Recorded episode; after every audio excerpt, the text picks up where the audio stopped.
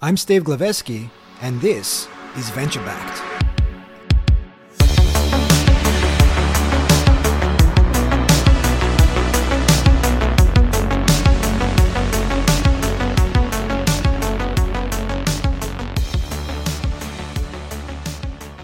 Welcome to the show, Jason. Thanks for having me on. That's an absolute pleasure to have you on the show, and you're joining me all the way from sunny Chicago, Illinois. It is sunny today, which is unusual. Man, whenever I think Chicago, I think back to the 1992-93 NBA season, Jason. For whatever reason, I decided to follow the Phoenix Suns, and I've been suffering ever since the Bulls beat us that year, 4-2 in the finals. Absolutely heartbroken. I was nine years old at the time, and I still remember crying on my bed and my sister making fun of me. So thank you very much. we kicked a lot of ass in that era, and we're, we're paying for it now because we suck. So Yeah, you know, well, it happens. Good. um, Jason, so you and uh, your CTO at Basecamp, David Heinemeier's new book, It Doesn't Have to Be Crazy at Work, came out last month. Um, and I know you've called this book the spiritual follow-up to your first book, Rework, from 2010. But firstly, man, congratulations on the book. The Economist has called it the best thing on management published this year. Thank you. Thank you. We're really proud of it and really happy with it. And we think it's a really important, timely message. Everything's getting crazier and crazier at work these days. And um, we want to push back hard against that. And that's one thing you call out uh, in chapter one of your book, where you say people often say that it's crazy at work, so crazy. It doesn't matter who you speak to. It's as if the default response is, I'm just so crazy, so busy right now. But why so crazy? Oh man, there's so many reasons these days. Um, technology has made work worse, not better. Uh, More and more people are distracted by more and more things all the time, whether it's personal, social stuff or business chat and instant messaging and all these things where people can just go and chip away at your time and your attention constantly. And there's this sort of expectation of immediate response. Uh, if someone sends you a message, you feel like you got to get back to them right away, which takes you off your game and whatever else you're working on. So that's one thing. Another thing is sort of the chasing of uh, growth, endless growth, at growth at all costs, that we must continue to grow our companies as fast as we possibly can. Well, that leads to people um, having to put in ridiculous hours 60 70 80 hour weeks um, nonstop work on the weekends as well. And, and the expectation that you can be available for the company whenever because you believe in quote the mission. And um, all these problems i think all, the, all these things that add up to problems and actually ultimately cause people to feel like it's crazy at work and they're busy all the time yet they still have no time to do what they need to do it's just a constant mess it's really unfortunate A- And you mentioned there that people are pouring 60, 70 hours of work a week into um, their work. So, I mean, how many of these hours are actually spent on the work, though? I don't think very many, uh, and that's kind of the problem. I think a lot of people are spending time being busy, not necessarily uh, sort of on their own whim either. I think a number of hmm. people are pulled into too many meetings, too many discussions that don't really involve them, but they're required to be there. Too many interruptions all day long. People asking questions that they could figure out for themselves, and so people are are are sort of spread too thin. And while they're busy all day long, they look at their their watch at four o'clock, four or five o'clock, and they're like, "Wow, where'd the day go? I got nothing done today, even though I was busy all day." And so, you wouldn't have that feeling if you were actually doing the work. If you were doing the work, you'd feel like by the end of the day, you're like, "Wow, that was a great day's work. I got a ton of stuff done. I made a lot of progress." Hmm. So I think the problem is is when you when you feel like you're busy and you have no time, but you're not making progress, and that's all too common these days. And I think it's really unfortunate and, and Yeah. unsustainable. No, I couldn't agree more. And I mean, it, it almost feels as if it's become a bit of a, a badge of honor as well for people to just uh, proclaim proudly that they're so busy that they can't get through their, their workload. It has. So there's there's a few things that people are, are so proud of. Unfortunately, there's that. Just being busy is is something people are proud of. Another thing is that people don't get enough sleep. They're proud of the fact that they're sleep deprived, which is just a, a horrible thing f- in all realms of life, work, health, temperament, all these things. Um, and then, um, so yeah, it's long hours and, and not enough sleep, and people are bragging about that constantly, and it's just really unfortunate. And I think again that you know, um, at the end of the day, we're all humans, and we you cannot fight nature. Nature will always win, and we are we're animals. We cannot go without sleep. We cannot go without rest. We actually don't even do very good work if we're tired. We people talk about pushing, you know, twenty or I'd say like 12 hour days or whatever, like Yeah. you're not going to be really very good for 12 hours. You might get a few good hours in. So, you know, why would you put your time into things when you're not at your, you know, best effort? Um, so that's something I don't understand as well is this, this obsession with hours when, when really you only probably have a few good hours a day anyway to begin with. Mm, yeah, I mean, a lot of the conventional wisdom around getting into flow and deep work suggests that you can perhaps only do about four to five hours max of in the zone kind of work where you're just uh, churning out really high quality work and, and free of uh, any interruptions. Yeah, I mean that's been my experience as well. I think um, you know while I work an eight hour day, there's probably half of it where I feel like I'm really into it, really getting into something, mm. and the hmm. other half I spend, you know, uh, it's not really half and half, but I I, I spend on on other tasks that are not deep work tasks. They're just administrative things or things I have to check in on and that sort of thing. But if you don't get a good four hours to yourself, really a day, and hopefully contiguous time, although I know it's really hard for a lot of people, mm. but if you don't get that time, you're just putting more hours in isn't going to make up for the fact that you don't have those hours. You need to have the good hours, the good flow hours, in order to really get a, good amount of really good productive work done where you can make forward progress on something. Yeah. Yeah. And I remember reading a, a report from uh, McKinsey, um, which was around executives and how much time they spend in flow. And they actually found that people that spend time in flow are up to 500% or five times more productive than when they're just engaged in shallow level tasks. It doesn't surprise me. Mm. Seems like it makes a lot of sense. Yeah, I yeah. agree. Yeah, I, and I find that myself as well. Um, and one thing you mentioned there, Jason, uh, people are proud of being busy and also proud of not getting enough sleep. And it reminded me of a conversation I had about a year ago with Brad Feld on this podcast, um, the preeminent, I guess, venture capitalist. And he was saying that he had battles with depression because every day he'd have his alarm clock on at 5 a.m. and he'd get like six hours sleep, if that. But one of the biggest fundamental shifts he made in his life was to just wake up when he wakes up, when his body tells him, okay, you've had enough rest. And that's made a world of difference for him. Um, so this whole notion of using a lack of sleep as a badge of honor is actually quite dangerous as well. It's extremely dangerous. And there's a book I'd recommend everybody read who's curious about this called Why We Sleep. Mm-hmm. It's it's a wonderful book that goes into the science. It's also it's very well written, but also really easy to read, um, even though it goes deep into some of the science. Um, it's fascinating, and and there's nothing more important for your body really actually than sleep. People talk about exercise. Exercise is of course very important, but you can get away without exercising for a little bit. You yeah. cannot get away with not sleeping very much. You will fall apart in a variety of different ways, and you're probably going to be the last to know because everyone else around you will be like, wow, this guy's really being annoying. Like, what's his problem? And why is he short, so short tempered? And why isn't he able to perform?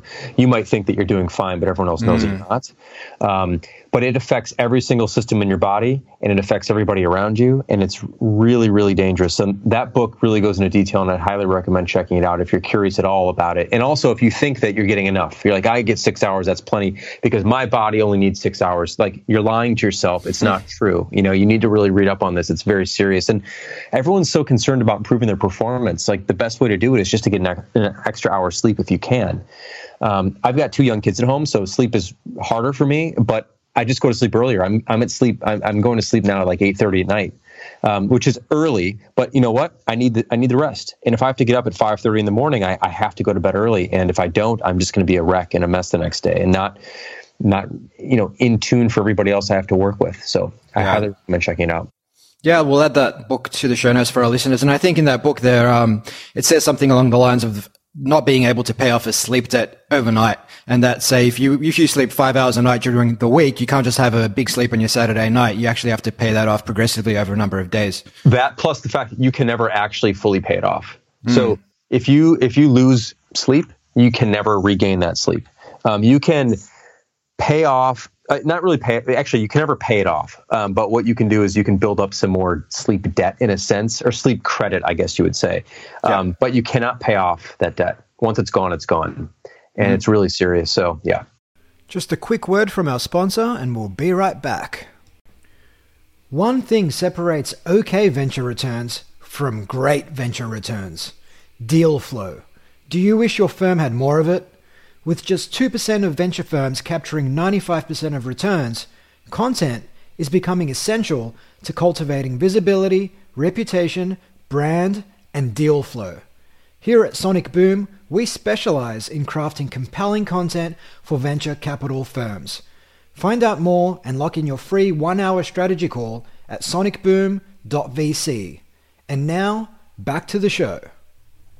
Yeah, and, and people ultimately are don't know what they don't know, right? I mean, you mentioned that there you might think you're doing okay, and it could be related to sleep, it could be related to nutrition, to exercise. Uh, people tend to normalize how they feel and they think they're doing okay, but the reality is if they actually worked on, you know, the, the, um, the trilogy, if you will, of sleep, nutrition, and exercise, they would feel and perform much better. Not not only perform better at work, but also become much more grounded people who aren't snapping at everybody uh, every minute of the day. So true, and I fall into the trap sometimes because if, if if my kid gets up early, like I, I just don't get enough sleep, and I, I can now I've tuned myself or trained myself to notice these things about myself that I'm definitely I know my temper is going to be a little bit tight that day or short, I should say. Um, and so I kind of keep an eye on that. So I'm just mm-hmm. thinking about it, more mindful about if I'm snappy for whatever reason. Like I got to remember that I'm I, there's there's a good likelihood or a good chance that I will be a little bit more difficult today to work with. So just being self-aware and understanding yeah. that it's going to affect you. You cannot not be affected by this. You cannot power through it. You cannot be some superhuman. You cannot take some sort of supplement. None of that stuff matters if you don't get enough sleep. Yeah, and on being self-aware, I mean, you've been building a Basecamp now for about 19 uh, odd years. Uh, I mean, I imagine as a leader of an organization, you've had to work on becoming more self-aware during during your journey with Basecamp. Yeah, I mean, it's a constant journey, you know, or, or constant challenge to be, I guess, more self-aware everywhere in your life. You know, relationships, work, business, whatever it might be. Mm. Um, and I, I think you know part of it is getting older you start to pay more attention hopefully you start to pay more attention to yeah. to you know what what you're really like and what what really moves you and what doesn't the whole thing so i've i've had to work on it for sure and i'm still working on it and we'll always continue to have to be working on it i think everyone it's a it's a good practice for everybody to, to pay attention to to those things yeah, couldn't agree more. And um, going back to to the notion of uh, what's happening in, in, the modern organization today, um, you, have said that there is a, a trend of over collaboration in the workplace. Now, you know, everybody likes to say that collaboration is a good thing, but um, having too many people on the bus can ultimately add a lot of, a lot of complexity and slow down uh, a project significantly. I think there's research out there. There's in fact a, a, law called Brooks Law, which suggests that adding resources to a late software project makes it later. Uh, it doesn't speed things up at all.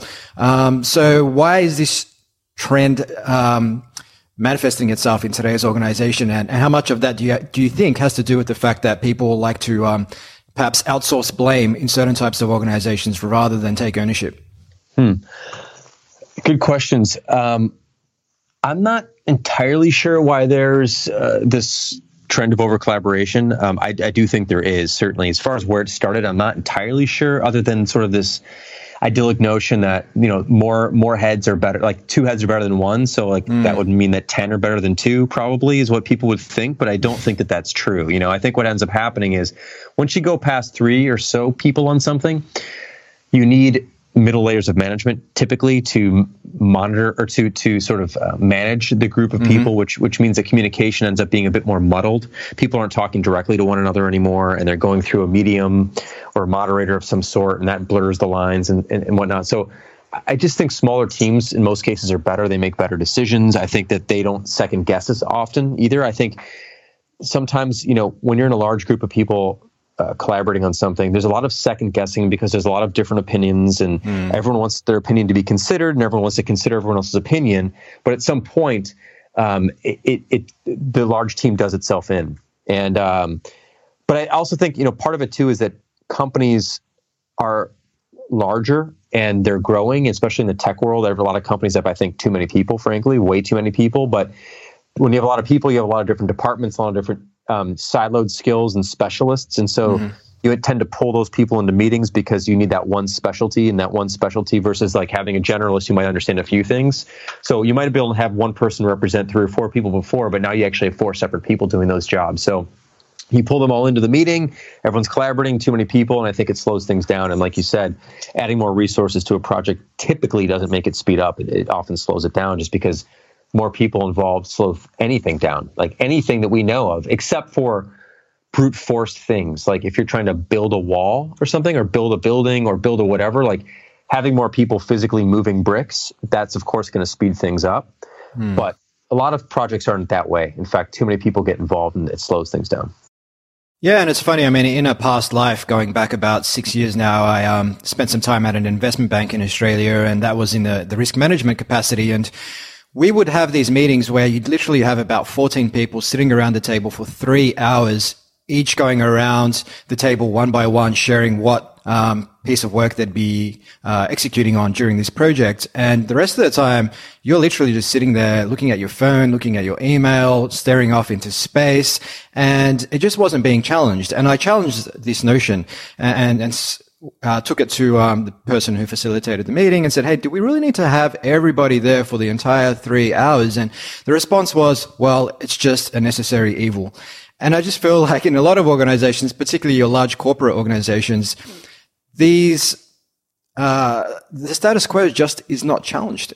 Yeah, it's not. Um, it's hard. Like it's hard to challenge status quo, of course, and, mm. and if you don't have the power to make the change, it's unlikely someone's going to listen to you because you know the, the rules that are in place are the same rules that put the people who are in power in place. So why would they want to change the rules? Like why would yeah. they want to you know mix? So it's hard, and all, and this is and true in politics. It's true in business. It's true personally. It's true you know in, in teams. It's true in all sorts of places. So um, yeah, I, I, I don't um, I don't envy organizations that are stuck in a rut in that way and I also don't envy people who are in a position where they know it's frustrating and terrible, but they can't make the change. I think it's really difficult spot to be in, and I, and I do sympathize with with those people and empathize mm-hmm. with them too. It's just it's tough. It's tough to push a huge rock up up the hill when you, you can't do it alone.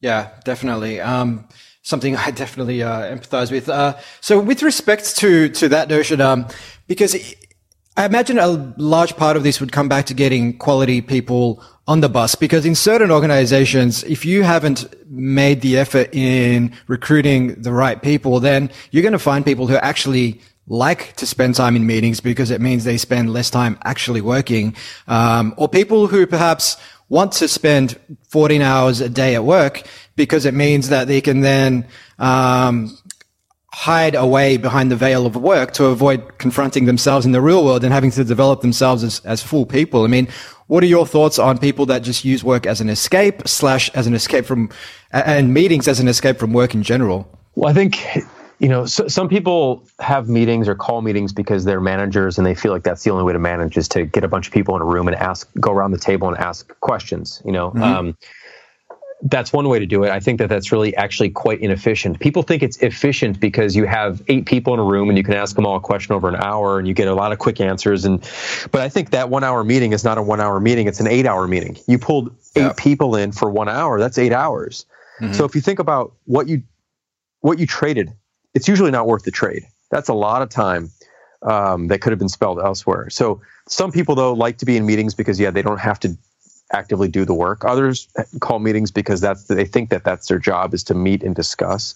Um, so there's different motivations for it. Um, I think at the end of the day, if if if your company is paying attention to you know whether or not actual forward progress is being made and work is getting done, it's pretty easy to tell who's not doing that and who's ducking and hiding.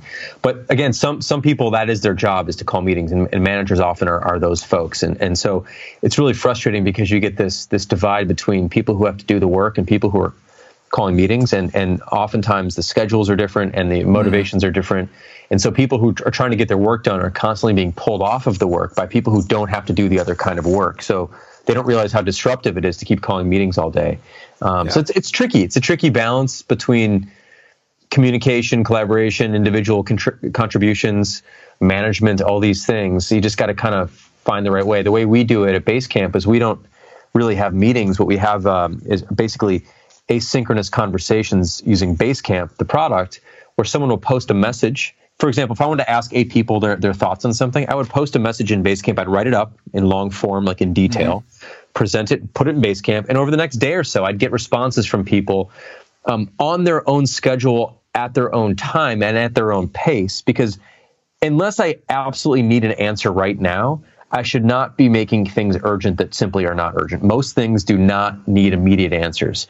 Of course, in a crisis, you need an immediate answer and whatever. But the problem with meetings is that you're asking people in real time about stuff that they don't have to get back to you on immediately. In fact, if you just asked them and they got back to you tomorrow, that would be fine. And so that's how we do it. We slow things down, let people answer on their own time and their own pace. And that way we're not pulling people off their work. So people, more people can get into a great flow state and then get back to you when they're ready to versus when you pull them off their work because you want to get an answer from them. Yeah. Very different uh, approach.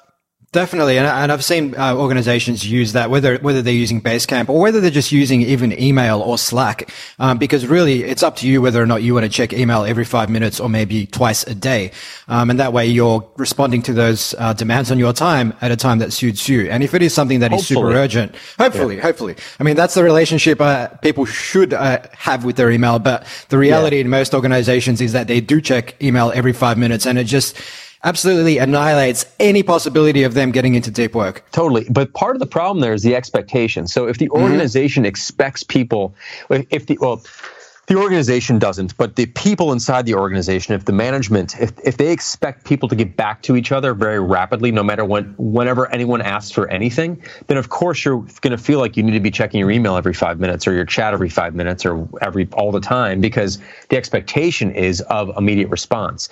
So it's more of a cultural thing.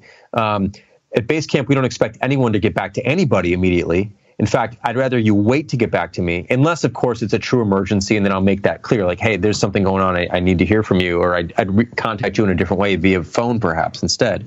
Um, but if the organization expects and demands immediate response, no matter what it is, whenever anyone asks, when anyone asks anyone for anything, you're going to run into the situation where people feel like they have no choice but to constantly be tethered to email or whatever communication platform they use. And it's very unhealthy. And you're right, they can't get into a flow state. Mm. If you can't get into that, you end up working longer hours and less effective hours.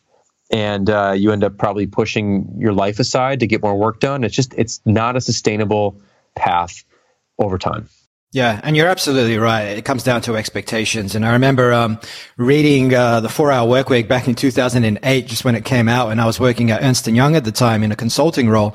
And uh, Tim talks about this notion of, uh, well, it's setting an auto uh, response to say that only check email, say twice a day at these hours. So if you don't hear from me, it's because of this reason. And I raised this with a partner and said, Hey, do you think this is something that would fly for us? And you could probably guess what the answer was. I mean, absolutely yeah. not. You know, we've got to be responsive. If our client sends us a question, we need to snap back straight away. Otherwise, they're probably going to go down the road and work with PwC or KPMG, right? So it was that fear factor that just kept people into working with these entrenched uh, ways of work, I suppose. Yeah, and, and, like I get it, I get all that, but the thing is, like, mm. to what end? You know, yeah. like if, if if you're saying like we need to get back to clients instantly, no matter what, mm. no matter what time it is, otherwise they're going to leave, then basically they own you 24 seven. If they own you 24 seven, they're number one not paying you enough anyway to own you 24 seven. Second of yep. all, no one should ever own you 24 second seven.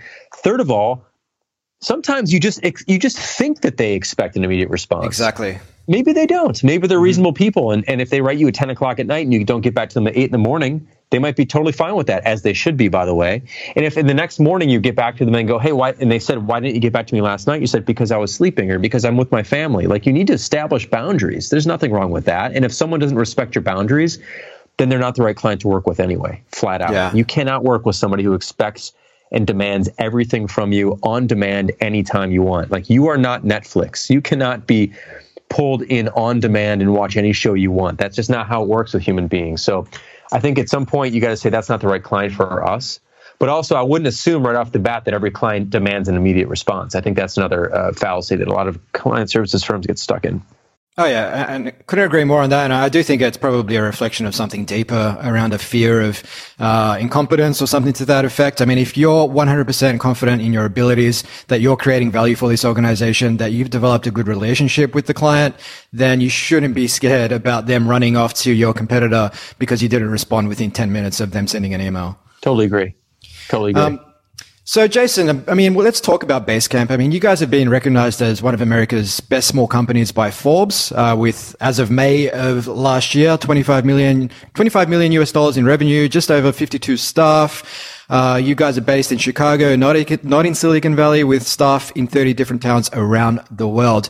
Now, Earlier in our conversation, you were saying that a big part of the reason why organizations are struggling and why people are so, so busy is because they're chasing yeah, massive growth. Um, yeah, you've preferred to grow consistently and uh, profitably with just 5% a year on year growth. Um, so you can enjoy the culture of a small business. I'd love to um, unpack that a little bit more.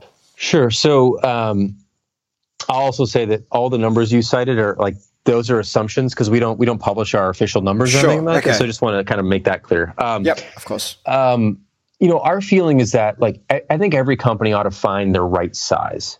This mm-hmm. is something you don't hear a lot about in business because business typically is grow, grow, grow, grow, grow. Um, and um, you know, I just feel like there's a right size for everything in life. You know, there's a right size for the amount of dinner you should eat every night. There's a right size for the amount of exercise you should probably do. Like, you wouldn't say that you should just exercise nine hours a day. Like, that's just like not yeah. reasonable. And everyone would know that's not good for you. So why is it that businesses should just grow as, as hard and fast as they possibly can? I just don't buy it. So what we've basically settled into now, we have 55 people at the company today or 54. We're about to be 55. Mm-hmm. That's kind of our right size. We're actually not hiring anymore after this particular role. In fact, we weren't hiring before, but somebody left, so we're filling the role. But we're basically like, this is the right size of our company. As far as growth goes, we'll just grow naturally and and and and carefully and thoughtfully versus trying to do the hockey stick, you know, yeah. exponential growth. Like because that would put too much strain on our culture. It would require us to hire a lot more people really quickly, which we don't want to do. It would mean that we'd have to have a lot more than 55 people, which we also don't want to do. Um, and and we'd have a, an imbalance. We'd have people who've been here for a long time, and then like, but we'd quickly be overrun by brand new people, and I think that would damage the culture in a sense because I think cultures are, are better when there's a gradient, when there's a lot, you know, a good number of, of people have been around for a while and basically an equal number of new people. But if we just started hiring and hiring and hiring and hiring, we'd always be new people. And I think that's mm. really difficult for any team to, to deal with. Um, and, and ultimately, like, this is about the self awareness point. We're going to go back to that, which is we just know what we want. And David and I were the two owners. Like, we just want a company around this size. We've got over 100,000 customers that pay us every month for our products it's a wonderful business, very profitable.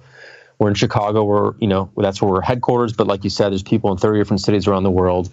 Um, we just want to do things our own way. We don't want to follow anyone else's uh, definition of success or what we should be doing. We are, um, by all uh, measures, extremely um, happy with with how the business is going and successful and all the things you want to say. And we've also just found like this is enough for us. This is what we want to do, and we'll still grow a little bit. We grow a little bit here and there, right? We're not going backwards or anything like that. But like even if we stood still, like that'd be fine too. Like it's okay. Um, all these things are okay. I think it, it would not be okay if we started falling backwards and started to you know lose customers and that whole thing. Like that wouldn't probably be okay. Um, but technically, like maybe it would be okay. Maybe it'd be okay too if we were a smaller company. Maybe that would be fine. Maybe we'd settle into a different thing where instead of having 100,000 customers, maybe we end up having 80,000. Hmm. We're trending towards having more than we have now. But like, I'm just being hypothetical. Like, what if we lost 20% of our customers? Like, we might still be okay then too. You know, it's just got to figure out what would actually like if the only way you're satisfied is constantly pursuing endless growth, like at some point you're going to be very, very unsatisfied because companies do not grow at that rate forever.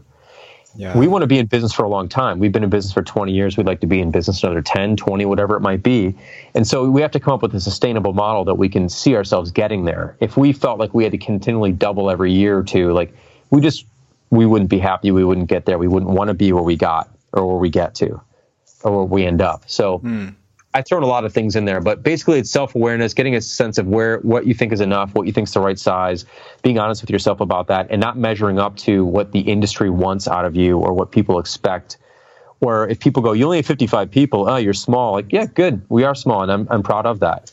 Yeah, and I think that last point um, around not following societies or say the startup ecosystems definitions of success um, is such a such a big, profound point. Uh, I mean, it, you can take that and trace it back to, you know, Aristotle and Socrates and Seneca and philosophers from 2000 years ago who used to say things like, if you shape your life according to nature, you'll never be poor. But if you shape it according to people's opinions, you'll never be rich. And I mean, you've built an organization which is you, like you said, very profitable. Uh, you enjoy working there. You've got a team of 55 almost around the world. You guys are growing year on year.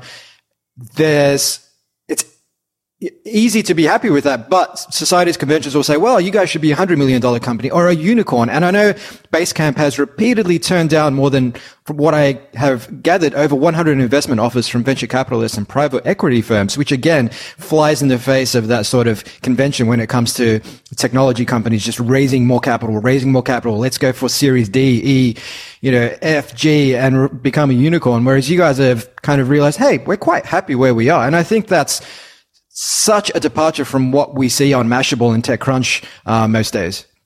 Not only that, like not only are we happy, but we would actively be unhappy if we were mm. chasing those other milestones. Let's say chasing investment, we'd be doing things for other people rather than doing them for ourselves. And frankly, you'd be doing things for other people, not just other people, but you'd be you'd be out there making billionaires richer, and that's like to me not that interesting. Um, yeah. so um, I, you know, I just think we, we know who we are. We've settled into what we want to do, and we're doing it our own way. And we have no one to answer to but ourselves and our customers. And you know, frankly, I think independence, true independence, is highly underrated.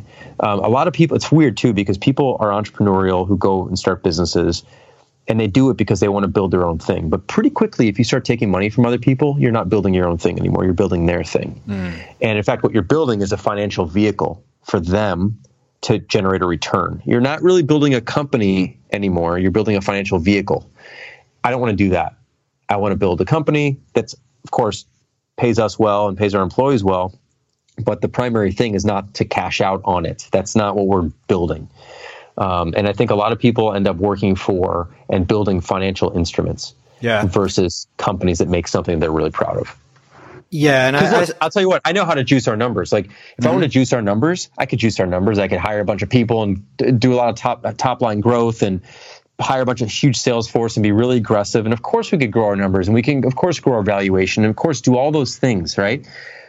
If I wanted to play that game, like that's not a hard game to actually play if you have a decent business. But I just don't want to play that game because I don't want to be a participant in in the outcome. Mm-hmm. I don't want to lose my business because someone else found that the return is ready for them to, to cash in on. Therefore, my business is now a financial instrument which they want to get out of, which means someone else has to get into, or I have to go IPO, then I have to answer the public markets. Like, I just don't want any of that. I don't want that hassle in my life. It's not what I'm interested in. Yeah, yeah, and we see so many uh, startup founders today conflate raising capital, uh, particularly your early stage startups, uh, conflate raising capital with having made it. When really that's just a bet that a venture capitalist has made on your business, um, hoping that it's one of the 10 investments that they'll make that will actually deliver the returns to cover all the losses. Totally. Yeah, exactly. And well, I think it's actually one out of a hundred almost, yeah, right? That, yeah. That make it. So yeah, you're just a bet. You are a bet. I don't want my business to be someone else's bet. I'd prefer mm. to be hmm. my bet. Like ultimately, it is of course a bet. Like and most businesses do fail. Most of them don't make it. And that's just the way that is. But I, I kind of want to live or die on on that, not on an investor's decision for when they think my company is ready for them to leave it. Mm. You know, and, and, and that's just a weird. That's just a weird situation. I think it's not what I want to do and I'm on the board of a couple of companies who've raised money. Like I, mm-hmm. I get it. I, it's just a different perspective, and I, and I'm not out there to say that what I'm what I'm saying on this podcast is what everyone should do. Yeah. I'm simply talking about like, ultimately self awareness, which is re- recognizing what do you what do you want for yourself, and recognizing that there are other alternatives. Because if you just read TechCrunch and Mashable and these other sites, you think the only way forward is to go raise a bunch of money. That's all those sites cover. Um, there are lots of alternatives to, to, for how to run a business, how to fund a business. Um, and I just want to be one of those alternatives that people are aware of at the very least. But every, at the end of the day, people have to decide for themselves what makes sense.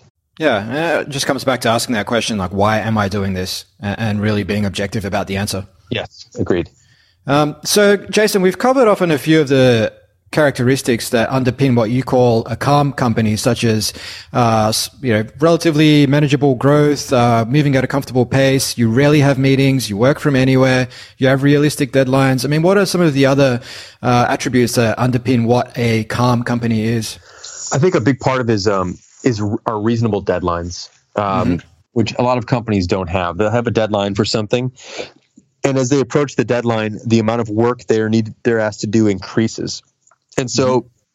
people pile in more stuff at the end, and that's just completely unreasonable and leads to a tremendous amount of stress, late nights, all nighters, whatever it is to make the deadline, even though you probably won't anyway and it'll get extended. So at Basecamp, we're always trying to make sure that we narrow as we go. So the further along we are in something, the less there should be to do. Um, mm. And that's probably true after like a week or two into something, because the first week or two you're ramping up, but after that, like you need to be doing fewer things towards your goal versus adding more and more stuff in there. Because you'll always have more ideas there are always more things to do and if you just keep adding it on and, and, and layering it on top like you're going to make a lot of things very very difficult on your on your team. So i think that's a key thing. Um, the other thing is that our benefits at basecamp are designed for people to enjoy outside of work. Um, a number of companies in our industry design benefits to keep people at the office longer. Yeah. So, for example, they might have free dinners at the office. Well, that's not really about a free dinner. That's about like stay late. Why don't you? You know, uh, at Basecamp, of course, we don't do those kinds of things. Um, some companies will shuttle people to and from work, which you could say is a good thing. But it's not a good thing if the schedule, the shuttle schedule, is seven in the morning to seven at night. Like that's twelve hours, you know. So you got to look at those things. Um, so all of our benefits are designed for like increasing vacation, paying for people's actual vacations, not just mm, vacation mm, time, yeah. sending them on vacations on our dime. Um, 30 day paid sabbaticals every three years, um, fresh fruit and vegetables at home versus having like a big snack thing at the office. Instead, we send people food at home mm-hmm. um, for them and their families. Those those kinds of things. Um, I think that that pays a lot uh, that pays off a lot in terms of uh, mm. achieving a calm company um, versus the alternative, which is like keep, keep people off. It's like, for example, in our industry, there's a lot of talk about like having masseuses or getting a massage yeah. at the office, mm. and it's like it's not relaxing if you're working and you go get a 15 minute chair massage, and then you have to come right back and hunch over your keyboard again. Like that's not actually a relaxing moment. Like, so we have a massage benefit essentially, or a wellness benefit that's like outside the office. Like, go truly go home or mm. leave or do this on a weekend or whatever when you really want to relax, not like take a 15 minute break. That's just not really a true re- relaxation. It's like faux relaxation. That doesn't make sense to us. Yeah. And, and on that point, I mean, Basecamp, you guys work 40 hour work week. And in the summer, it's just a 32 hour work week, um, which aligns quite well with that because obviously you're looking to get people out of the office. You're looking to create conditions where people can get into flow, can crank out high quality work in, you know, and enough of it in say four to five hours to the point where they don't feel rushed. Um, so having them go out of the office, whether it's to visit a masseuse or go to the gym or whatever the case may be, is obviously well aligned with your philosophies. Whereas in other organizations where they do rock these, you know, 12 hour days because they feel like they need to do them to get over the line, uh, because of some of the various attributes that we've discussed, then you want to keep people in the office. So, I imagine it would be much harder for, say, some of the organizations I've spoken about, like your Ernst and Youngs of the world, where people are in what you call a presence prison and they feel they need to be in the office until 9 p.m. in the evening to really push for, hey, go out of the office. It's all good. C- come back in a couple of hours once you once you're rested. Yeah. Um, it's it's challenging, you know. You know, mm. the thing is is that the reason it, it's just it's like it's not true that if you just stay at the office longer you're going to get more work done. This is yeah. the thing that I think people just miss Mm. Because again, if, if, if the if the office itself is not a productive place, and for many people it's not, um, then you're just there being busy again. And if you, in fact, if you ask people like, if you really need to get something done for work, where would you go? Very few people would say the office. Yeah. Or if they did, they'd say the office at like six in the morning or like nine at night when no one's around.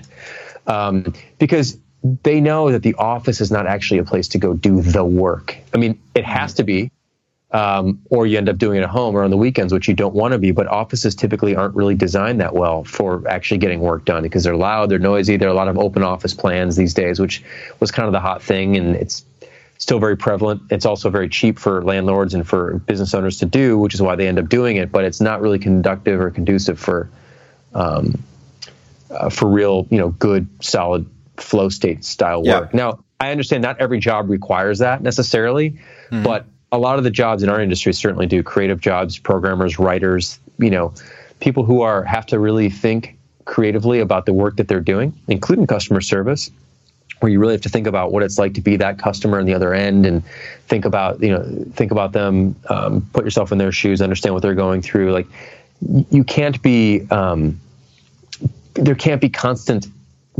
clutter and chatter and noise around you. Otherwise you're not going to have a chance to think. And i think part of it too is if you actually ask people when's the last time you simply had time to think at work? I'm not even putting a number of hours on it. I'm not saying like five hours. I'm just saying like to really like sit down and think. Uh, most people would say i haven't had a chance to actually do that in a, quite a long time and i think that's really unfortunate yeah, so on where work gets done, Jason, uh, you've mentioned earlier that you've got people working across 35 cities. Now, I imagine uh, using Basecamp will would go a long way to facilitating outcomes with a distributed team. But I mean, how have you managed to navigate some of the challenges associated with having people work all over the world? You mean how to work remotely, essentially? Mm-hmm. Um, we kind of just we kind of grew up with it, basically. Um, in that we, um, I'm trying to think. It was our third, fourth, third or, fourth, or fourth hire. Basically, yep. was was my business turned out to be and ultimately my business partner, a guy named David Heinemeier Hansson, right? And David lived in Copenhagen, and um, we were I think seven time zones apart at the time. And we just figured out how to work together that way. There was no choice. It wasn't like we had a choice. It was just like I liked him. We worked together well. We we communicated well. Let's work on a project together. It turned out it worked out pretty well. And then our next hire was a guy in Utah, which was another you know couple of time zones away from from me. Um, David was still in Copenhagen at the time. Eventually he came to Chicago, but now he lives in California, so we're apart again. And we just sort of grew up that way. I think it is difficult if you have a local company and all your your um, uh, practices and procedures and, and processes and stuff are, are all built up on getting people in the same room together it's difficult then to make that first remote hire or even imagine that people could work remotely. But when you grow up that way, and that's the only way you've known how to really work, um, it, it, just it's second nature. It becomes really natural. Um, yeah. I mean, you and I are having a. I don't know how far apart we actually are right now. Mm. Quite far, um, I Quite imagine. Far. Yeah. So a couple um, of flights, probably about 20 hours worth of flying, yeah. but so I don't know how many miles that is or kilometers, but it's a long way, right? And but you know, we're able to talk and like we can work on a project together right now. Like we hmm. we are in fact we are, having a yeah. conversation about something or recording a podcast. Like mm-hmm. you know, some people would think that you I've been on podcasts for example where they have to fly in and record you locally and I'm like, "Why? Why can't we just use Skype?" Mm. And they just like they can't fathom that you could do something like this or they'd say the quality isn't as good and I say like it's certainly good enough like it's really quite good in fact these days like so there's a lot of i think myths and tales people tell themselves about how you couldn't possibly do something like this remotely but i absolutely believe you can and, and we've, we've shown that to be true and a lot of companies are showing that it's totally possible yeah, and then I mean, you also take into account the opportunity cost of, I mean, for example, taking your uh, podcast hypothetical.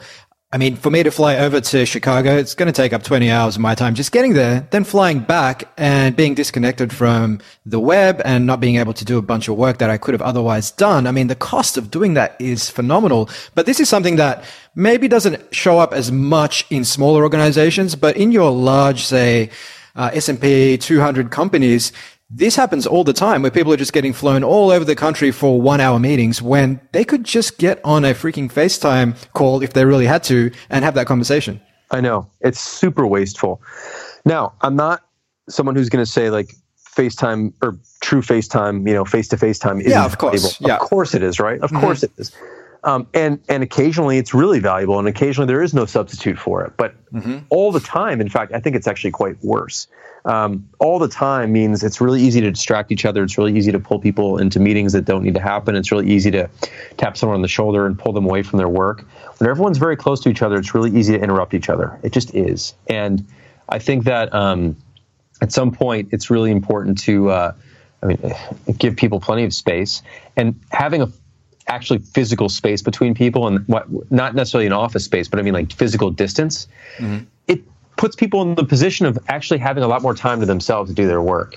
Um, and so what we found was that you know when david actually ended up moving to chicago and we started working in the same office together we got less work done because we were just it's so easy just to bother each other you know? Um, and then when he moved away we ended up getting more work done again. And you just see the truth is it's like when you're far apart, but you have a few hours of overlap, that's great. Because then you can go high bandwidth when you need to for a few hours. But for the most part, most of your day should should not be in that high bandwidth type of communication. It should be very, very like solitary in a sense. I don't mean like isolated, but you should be able to focus without worrying about someone coming and tapping on the shoulder or pulling you into something you don't need to be involved with. Yeah. Yeah, and that's the uh, peril of a lot of these open plan offices that, you know, look cool on the surface, but in terms of getting into the flow state and getting some real work done, they're just, they, they sabotage a lot of organizations' sort of productivity in many ways. And now they're kind of reverting back to what they had before and setting up all these little private offices along the perimeter of these buildings so people can actually get some privacy. Yes, totally. So, yeah, I agree. Absolutely agree. Um, so, Jason, I mean, your book is split up into several sections, uh, def- uh, namely defend your time, culture, process.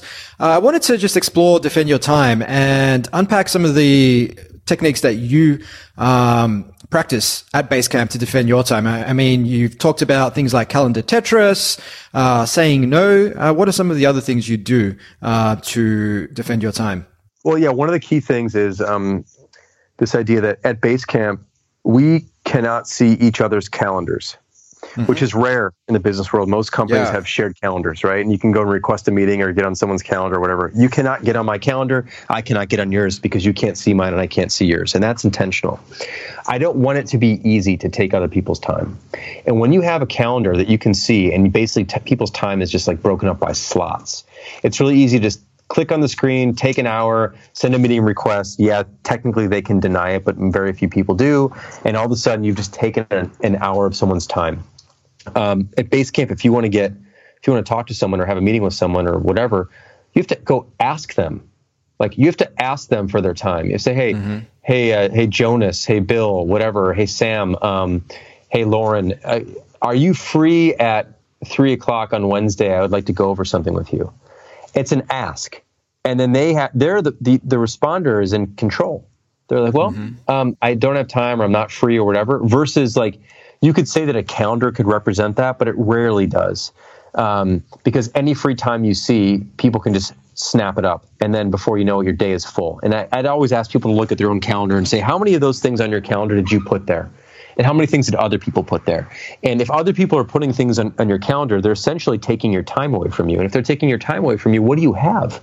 all you have is time to, to, to get your work done. So, so um, by not sharing calendars, we help each other protect each other's time and make it a little yeah. bit harder to get to get on someone's schedule. Essentially, um, that's one way.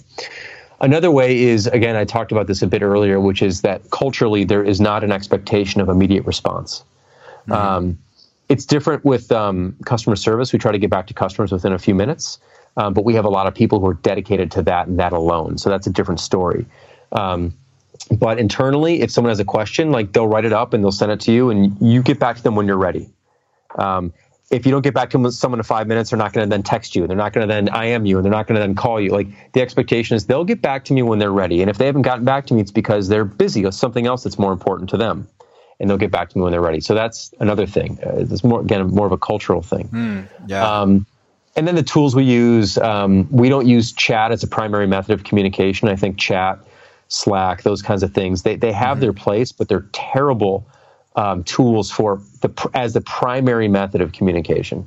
Um, I think most communication in an organization should be asynchronous, not real time. Real time turns everything into an ASAP moment, into the expectation of immediate response. It's too easy. I much prefer um, email style. Uh, we don't use email internally. We use Basecamp. Basecamp has more of a it has chat, but also has a long form traditional message board message forum style communication where you mm-hmm. write something up and people get a notification and they can respond when they're ready uh, in time versus the expectation of like an immediate response like a text might be so most things we, we communicate internally that way and that frees up people's time because they don't feel the pull the constant pull to be paying attention to a dozen real-time conversations at once mm. and i imagine uh, in that case i mean you talked about setting up meetings would people rather than, I mean, you mentioned that they will actually go over and speak to the person, but in some cases, would it make more sense for them to just log a message on Basecamp so that they're not actually being interrupted if they are in, in flow? Yeah, totally. And that, yeah. when I when I said like they would actually ask someone, I actually mean virtually. In most cases, yeah. they would yeah. write a message yeah. and and um, and it'd be it'd be like a, a, human message. It'd be a question versus like a, a calendar invite through a system is so dehumanized. It's like you know, you get this invite through the system and it's like, yes, no. You know, like those are your options basically, or maybe I think is sometimes another option versus like, yeah. hey, are you free at three? The answer can be a lot of different things. It's not yes or no. It's like, well, it depends. Like, what, what do you have in mind? You know, like there's a bit of a negotiation then. I think that's yeah. a much more, it's a much friendlier human way to, to discuss, uh, you know, a moment versus yes, no, maybe, you know? Mm. Yeah. Couldn't agree more. And I guess now we're seeing the proliferation of a lot of uh, calendar scheduling tools as well, um, like Ask Amy, um, Calendly.com, which does at least give you uh, the liberty of saying, "Hey, I'm free between say nine to twelve on Monday, Wednesday, Friday for meetings, and that's it." So here's my calendar. Schedule a time if you like. Here's a 15 minute slot, so that they don't by default schedule 60 minutes, which seems to be the default in a lot of large organizations, and therefore you have a little bit more control over over your calendar as well, insofar as setting up meetings is concerned. Yes, exactly. I'm with you on that completely. Awesome. Um, so, Jason, I wanted to just double click on something you talk about in the process uh, section of your book, which is commitment, not consensus. Uh, what's all that about? Commitment, not consensus. So, um, this is kind of an idea from Jeff Bezos, um, which is that um, uh, he talked about this one of his shareholder letters, which is mm-hmm. we should not be out there seeking, trying to seek consensus on any decision. A lot of organizations are consensus driven, and that they need to get a bunch of people around a table to agree on something before they're going to make yeah. progress on it or move forward mm-hmm. on it. Mm-hmm. Um, we we just don't look at things that way. Um, we want everyone around the table to put in their two cents. Um, and and you can debate it and discuss it, you know. At, but at some point, it's up to somebody to just make a decision, and then it's up to the other people to get on board. Um, so you you can disagree and commit. Basically, the idea is that um, uh, you, know, you could you could make your voice heard, and a decision can be made, and then after that, you're expected to commit. You're, so, you could say like like I really disagree with the way we're going to do this, but I'm on board. I'm here to help you get this done, and I hope this is the best thing we've ever done. You know, I hope that I'm wrong, essentially. Um, yeah. Versus the amount of energy it takes to try to to persuade, you know, could be ten people to agree with you it's just not worth the effort to do that. The, the better thing is to have the debate, someone make a decision, and then everyone get on get in line. Essentially, after that, the decision has to be explained. Um, but that's just that's the way we do it and that's the way we go. Otherwise, like you're just dragging and you're putting in so much energy and it's a war of attrition until like people just end up giving up and agreeing. I just don't want people to give up and agree. I want people to feel like they they put their word in and they they made their case and someone disagreed and that's just the way it is. And now it's time to go. Yeah. Let's all get behind this. Yeah, yeah, and um, one other thing uh, Bezos talks about in his uh, shareholder letters is this uh, Type One v Type Two decisions, with Type One being reversible decisions and Type Two being irreversible decisions. And if it's reversible, just move forward and if you make a mistake, you, hey, you can fix that. The problem is in many organizations where we treat all decisions as irreversible. So we're always calling, say, a steering committee meeting and getting multiple heads on the bus. And it just slows us down to a T where we don't get anything done when we spend all our time in meetings. Totally. I think that's a great point too. Um, so yeah, it's, it's, it's those, it's those things that you know, I, I, do believe in, in, a vigorous debate and disagreements always going to be there and the whole thing. And you, like but at some point, someone's got to make a call, and it's up to that person. And the way we do it in, internally is we have this idea on every project we're working on. Where there's a what we call a point person. We don't mm-hmm. have project managers, so our teams are small. We always have three or fewer people typically working on something, and one of those people at the beginning of the project is assigned the point. And um, everybody in the team knows that they're the point person. And yep. the point person, their job is to make decisions um, they have the final say. And um, people can argue with them, people can debate with them, whatever. But at the end of the day, they have they're the ones who are on the on. Uh, they're, they're the ones who are on the point to make the final call, and then mm-hmm. it's the, the rest of the team understands that if that person's made the call, then that's the direction we're going in. Versus this endless infighting or the amount of effort it takes to get everyone aligned. When you don't really need to get everyone aligned, you just need everyone to understand why a decision was made, and then we we move forward. And you win some and you lose some, and that's just like the way it goes. Versus trying to win them all, it's just is unreasonable and the amount of effort expended is just not worth it. Yeah, and I think it's also about people rallying around the decision once it's been made, regardless of whether or not they were uh, advocates of it or not previously. Uh, but once that decision is made, hey, we're going to have a much more likely, we're going to be way more likely of having a positive outcome if everybody rallies around it and is aligned. Agreed. Um, so, Jason, real quick question. I imagine you have turned off notifications across your phone and your desktop. Yeah, I don't have notifications on my desktop at all. Like desktop, you know, like the ones that come in from the side, like those. Yeah, I don't have any of those. Yeah. Um, on my phone, I'm pretty much almost always in do not disturb mode. Mm-hmm. Um, uh, I have a few people that I let through, like for emergency, like uh, it's kind of the emergency list where they're not, it's not really an emergency, but like my wife will get through and things like that if I need to talk to her during the day, that sort of thing. But other than that, I'm not notifications driven. I I, I don't want to be pulled into things. Um, I will check things when I'm ready to check things, and if something is a, a huge, massive, urgent emergency, like I will hear about it some other way. Um, mm-hmm so yeah, I'm not I'm not like constantly trying to to, to chase the dot. Essentially, is what you you could you could say. People who are notifications driven always looking yeah. at that red dot and trying to get yeah, yeah. that sort of thing. Yep. Or, or responding to a Pavlov's bell. Yep. so, Jason, look, we are almost out of time, but uh, it's time for our three question lightning round. You've left our audience with a hell of a lot of value bombs on the topic of getting more shit done at work, and um, I'll add sh- links to the to the book in the show notes for our listeners. But um, question number one, I'm not sure how this will fly, given that you've been running Basecamp for 19 years, but you can just tell me that the answer is Basecamp if you like. But if you could work for any other organization at any stage of the company lifecycle, Jason, who would it be and why? I that's a great question. Um, I would probably want to work for a. Hmm. I've got two thoughts actually, if you don't mind. Uh-huh. Um, I've never worked for an extremely large company. I really have zero desire to do so, but I am mm-hmm. curious about what it's like. Um, I, th- I, think it'd last three months, Jason. maybe, maybe, but I'm sort of curious. Um, and then the other thing is like a really, really, really small business that knows every single one of its customers. One of the things that that that is unfortunate about our business is that we have over 100,000 customers who pay us. And I, there's no way for me to know them all. But I, I, have a friend of mine who owns a small grocery store down the street from where I live. And, you know, a customer walks in the door, he can go, Hey, Jim. Hey, Bill. Hey, Lisa. Like mm. he hmm. knows his customers. And I think it'd be really cool to be in a business that actually knows every single one of their customers by, by first name. I, I think that would be cool. I don't know what business that would be. It doesn't even matter to me. But like conceptually, I think that'd be a really neat, neat place to be.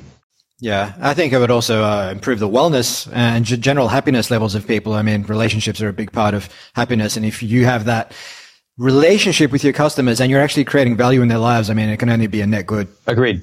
Um, so question number two, Jason, is if you could ask anyone a question, dead or alive, who would it be and what would you oh. ask? Man, um, how about this? How mm-hmm. can I change the question a little bit? oh, I, like I don't know. Watch? This has never been done before. Go for it, mate. I'd rather like I'd like to watch someone work versus ask someone a question. Ah. Like, I, yep. I, would like to watch um, uh, probably um, Nikola Tesla. Mm. Um, I've always been fascinated by him. Um, I would just love to be able to watch him work on something, just to see I've always been fascinated with, with watching people work and how they approach problems and how they think about things and how they do stuff. So for me, the question would be a silent question, essentially. I would just observe. I'd like, so I'd love to observe. I'd love, so maybe the question would be, could I watch you work for a day? Like that would probably be the question. Yeah, no, that's yeah. cool. Um, I imagine this wouldn't be during his latter days when he was basically holed up in a little apartment surrounded by countless doves. Yeah. no. Probably not. Um, lucky last question, Jason, and it more or less builds upon a lot of the stuff that we've discussed today. But do you have any sort of daily practices, rituals, routines that help you firing on all cylinders? Uh, sleep really sleep? is the most important one. I, am very uh, become extremely careful and protective about, about my sleep, which is why I have to go to bed early because my kid gets up early and he gets me up in the morning. So, so sleep is number one. Um, I'm also I, am very careful about eating and exercise. I, I if I don't exercise, I, not every day. I, am you know, usually three to four times a week. I, I get really good workouts in. Um, mm-hmm. That's enough for me. But if I don't, I, I am not good. I, I get yeah. a little bit jittery. I, I, don't feel right. So that's important to me. But it's not about a particular routine either. Like I can go for a long walk, I can go for a run, I can ride on the bike for a bit, I can lift weights. Like I don't. It's not a you know dictated routine, but I just need to mm. do something. I need to move. I need to move around. Yeah. Um, otherwise, I, I I I don't function as well. Yeah, 100%. I, yeah. find if I skip more than one day or if I skip more than two days, uh, definitely like my mental state, uh, yeah. just everything just feels sluggish and I'm just generally not a nice person. Uh, well, not, not as nice as I normally am, particularly going into the office. So getting that workout out of the way in the morning just changes my perspective of the day. And also, I think there's something to be said about the discipline piece. Like, I don't know about when you train, Jason, but I find if I get up at say 5.30, 6 in the morning, whatever it is, and smash out even the 30 minute workout, then that sort of overcoming that hump, that adversity, that voice in your head that says, Hey, just go back to bed. You've kind of conquered that and you take that attitude with you throughout the rest of your day. Yes, exactly. Awesome, Jason. Well, thank you so much. You've been an awesome guest. Our audience can pick up a copy of uh, your book on Amazon as well as your previous book, Rework. Um, they can find out more about Basecamp at basecamp.com. Hit you up on Twitter at Jason Fried. Uh, watch your TED Talk uh, on why work doesn't happen at work from 2010 over at TED.com. And follow your blog on Medium at Jason Fried. Have I covered all the bases there? We're all good, man. Thank you very much. Awesome. Awesome. Well, thank you so much. That's a wrap. If you like what you heard, take a moment to leave us a review wherever you listen to it and share it with a colleague or friend. Venture Backed was brought to you by Sonic Boom Media, a content agency helping VC firms generate better deal flow. Head over to sonicboom.vc to learn more and sign up to our fortnightly newsletter for more podcast episodes and venture insights.